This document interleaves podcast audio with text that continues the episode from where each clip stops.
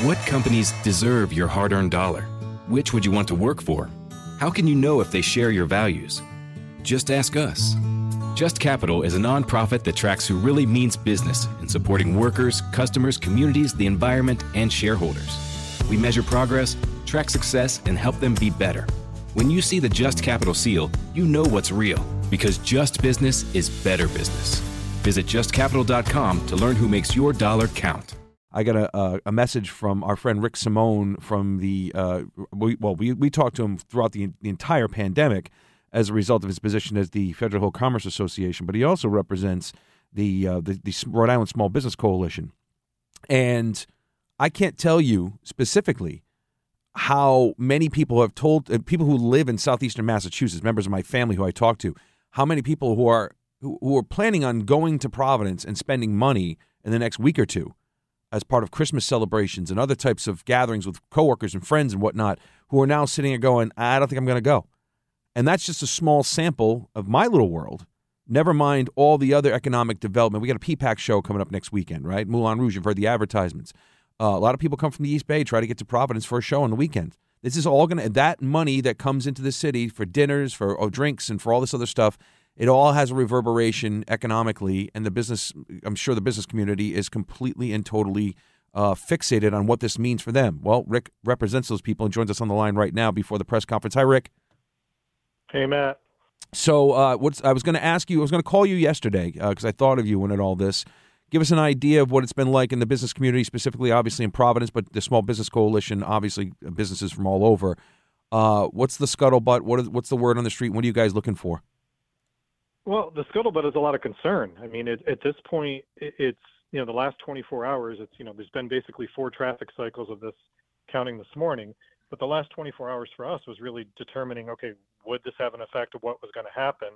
and the more word spread of you know those traffic hours of people being stuck for two three hours four hours the more word spread the more devastating the situation became for our small businesses you know from east providence through providence and even beyond at this point because there's the, the ripple effect is is intense i mean you know the examples i'm being given since yesterday is that deliveries didn't happen you know right. we had issues with liquor deliveries not happening food deliveries not happening um, you know I, I just got off the phone before i got on with you with a salon owner that he's being asked if the salon can stay open on can open on Sundays and Mondays, the days that they're normally closed, because people aren't going to come out Monday through Friday or even on Saturday because mm. they're concerned about getting stuck in traffic.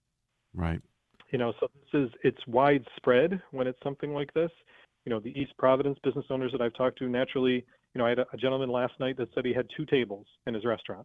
He said on a night that he would normally be packed going into the holiday season, he had two tables, and he said, and two of his employees had to walk to work you know that the employees couldn't even get there. Yeah. So it, it's just that the ripple effect is intense, and what we're really calling on is, you know, we there's not a, a fair assessment for any of us to go out and blame any one politician or any one person mm-hmm. for this situation because it's not going to change anything. It's right. not going to have an effect on us. It's not going to make it different for us.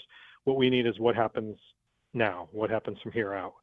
And what we've called on this morning is we've had great conversations with Commerce Secretary Liz Tanner, Julietta in her office, and what we've called upon is for the Commerce Corporation to put out a survey to understand the extent of what this has done just in a very brief amount of time um, so that they can really have an assessment. Because should federal funding become available, we will insist that in some way our small businesses are able to that were affected negatively, this will be able to get taken care of in some way. Yeah, I don't be... think that that's unfair for a situation they had nothing to do with. No, I think you're right, and I think what's interesting about this is that I think the real uh, the first day is always going to be crazy. We're, we're not, we don't really know what this is going to be like. Uh, I think probably for a couple of days to see kind of where we get the groove is that everybody's going to sit in. I'm sure there'll be hiccups as that goes. This weekend's going to tell the tale.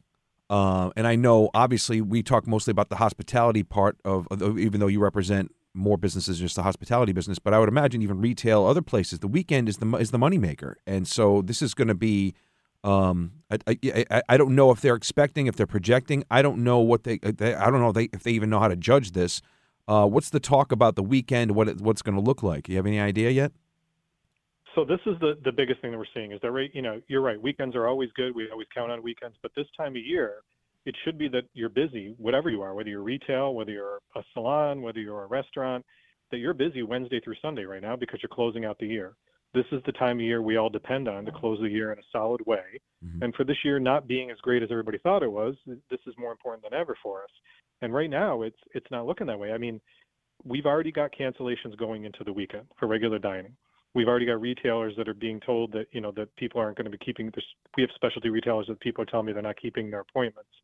I have a caterer that's based in Providence, a wonderful woman, Kate, that's on the board of the Rhode Island Small Business Coalition, and she told me as of this morning she's had 11 cancellations for events. That mm. catering's their livelihood. That's what they do. Yeah. You know, and whether they're based in Providence, but it doesn't mean their business is just in Providence. Mm-hmm. So if they're delivering for corporate parties or they're counting on people coming into an event that they're catering at a venue in Providence, people are not wanting to do that. Um, and 11, I mean, that's that's spanning into New Year's. So people are already, you know, based on this one situation, they're already making decisions into the next two, three weeks, and that's what we're seeing. Named one of the best personal finance podcasts, The Stacking Benjamin Show with Joe and his friends makes financial literacy fun. I got an email today from the lenpenzo.com HR department. I find oh. really interesting. I'm an employee of one at this company, so but somebody from the HR department sent me an email telling me that I had a raise. If I just opened the attachment, I could see how much my raise was. Make sure you click on the links that are in there too. oh, absolutely. There's yeah, I can't wait. This is I'm excited. Find out more by searching the Stacking Benjamins podcast wherever you listen. Yeah, I mean that's moving forward. I think that's going to be the question as to whether or not. I mean, obviously, the the, the temporary solution, the two lanes on, on the eastbound side, is going to is going to offer. I would imagine, you hope, major relief compared to what it is now. Um, and then uh, hopefully there'll be some level of getting back to normal then, uh, while the bridge is re- repaired for the next three months. Uh, but we don't know. I mean, I, I, even the two lanes. I mean, you're cutting down the highway's capacity in half either way. Eh, eh, once that, even once that solution is is, is enacted. So, you know, moving forward, there's also going to be another thing. So, what are you looking to do? You want to be part of any sort of emergency money. What if emergency money doesn't come in? Have you talked to people? Because I know that's kind of up in the air. Maybe we'll hear more from the governor in a couple minutes here about that part. Because I guess the circumstances being that nobody lost life here, thank God. Um, you know, it doesn't make it doesn't I guess doesn't meet the, the definition according to the regulations of emergency type uh, funding, but there may be other types of funding that could come. Um, you know, what is your what is your exposure like to the decision makers that are making this, and what are they telling you? Well, right now they're telling us that they're trying to figure out how, what the effects really are, and that's what we're trying to impress upon. Right. So if want... they can get this survey out, that they can measure the effects across the board, not just for businesses in East Providence. Like I said, East Providence is hit hard, but it's still uh, hitting everywhere else. So we're really calling them at this point to release that because should an emergency declaration be put in, there's still pockets of funds in our belief that can come from a variety of sources, whether it's the SBA, whether it's extra funds that are out there from COVID stuff for the construction projects. We, we don't know yet without getting this communication to them, but we don't think it was clearly understood what the effects of this has been beyond traffic, beyond no, people waiting two, three hours. No, when you say a survey, perception. When you're say a survey, what do you you want? Like an email sent out where people can uh, offer input, a hotline. What are you looking to do? At this point, I don't think a hotline is necessary. I think something that we can provide to our members that they can quickly fill out to say affected and explain whether it's just been in 24 hours or if it's what they know is happening. Rick, you just you just blipped out for a second. Can you repeat that again? I'm sorry. I want people to hear what you said in its entirety. You just yeah, blipped out. No, yep. At this point, I don't. Th- at this point, I don't think getting a hotline is gonna is matter. No one's gonna want to spend 20 minutes on the phone negating and going back and forth on this. I think just being able to express what they've experienced in a short period of time and what they've already been told they're going to experience in the coming weeks is what's important. They need to understand the depth of where this is beyond just being held up in traffic. That perception of being held up in traffic for Rhode Islanders and Southern Mass people, it, it, it weighs into everything that you do.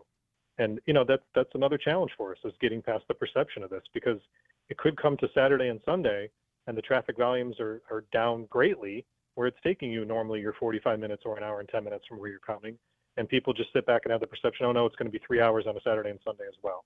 And you know, so I think it's how we communicate these things and get the word out in addition to requesting assistance. Yeah, so I, I would imagine. I mean, your your relationship with the McKee administration, I think, has been good. Um, have you reached out to Secretary Tanner, and, and is that uh, is that conversation ongoing? What have they said to you about this? Yes, absolutely. The McKee information, the administration is definitely listening. We reached out, provided several pieces of information this morning alone, several conversations with Secretary Tanner. Um, we have requested this survey directly to her, um, and she has told us that they are on it and that they expect to get something out very shortly. So we're counting on that so that we can hopefully get something out as early as possible today. So We do appreciate Secretary Tanner's response and the governor's to that, Mhm. but it, it needs to be clearly understood. And it's, you know, at this point, no one's looking for a loan. No one's out there wanting to go borrow money for a problem that didn't come from their, their meaning. So at this point, we need it to be understood that if funding becomes available, what is the next scenario? What is the best way to assist with that? And so people should be on the lookout. In what way, if, if there are businesses out there that aren't members of the coalition, aren't members of, of the, the Commerce Association, obviously they'd want to have some input. What can they do to get a hold of you to get this to get uh, on a list where they can get this the same survey? Yeah, they can go. I mean, I can get emailed on it, but we've asked Commerce Corporation to make the survey on the homepage as soon as it's available. Got it. Okay. So we're going to send it out. We're going to send it out to our members and our associates, but we have asked Commerce Corporation to put this up the second that's available, very visible on the homepage. And then, you know, we would expect that they would be putting out the information to the media as well as on social media, just as we would. So we will be following up on that to make sure that happens. All right. So if you're a business owner, you operate a business, be on the lookout. There could be possibly a survey coming out to describe for you to describe the, the the extent to which you've been impacted financially as a result, or you will be impacted as financially as a result of this this closure. So that way, if there is any funding that comes forward, you'd be able to um, you know at least try to claim some or or participate in whatever program comes in exists. Uh, Rick, thanks for the time. I appreciate it. Best of luck to all the businesses out there this weekend specifically. I know what a hell of a time to come, right? I mean, it's literally No, it's it- go time. it's the end of the year. Yeah, it's a really poor time for us to have this. And Matt, one thing I just want to add before I could go is to the Yeah. general public as a whole. We, we ask for your patience. You, you know, we've all been through these situations over the last few years where small businesses have been so negatively impacted, people working, supply chain issues, et cetera. We ask for your patience because communicate with us because we can let you know if there's other alternatives as to what to do. And if you do feel the extreme need that you got to cancel something, definitely consider rescheduling it. If you're canceling your holiday party, move it to mid-January when the situation would be all better. Don't cancel it altogether. So we're just asking for the public to stay in communication with us, look for alternatives, and see what happens over the next few days. Awesome, Rick Simone. Thank you for your time. Appreciate it. Thank you, Matt. All right, Rick Simone from the Rhode Island Small Business Coalition and the Federal Hill Commerce Association. Obviously, the businesses.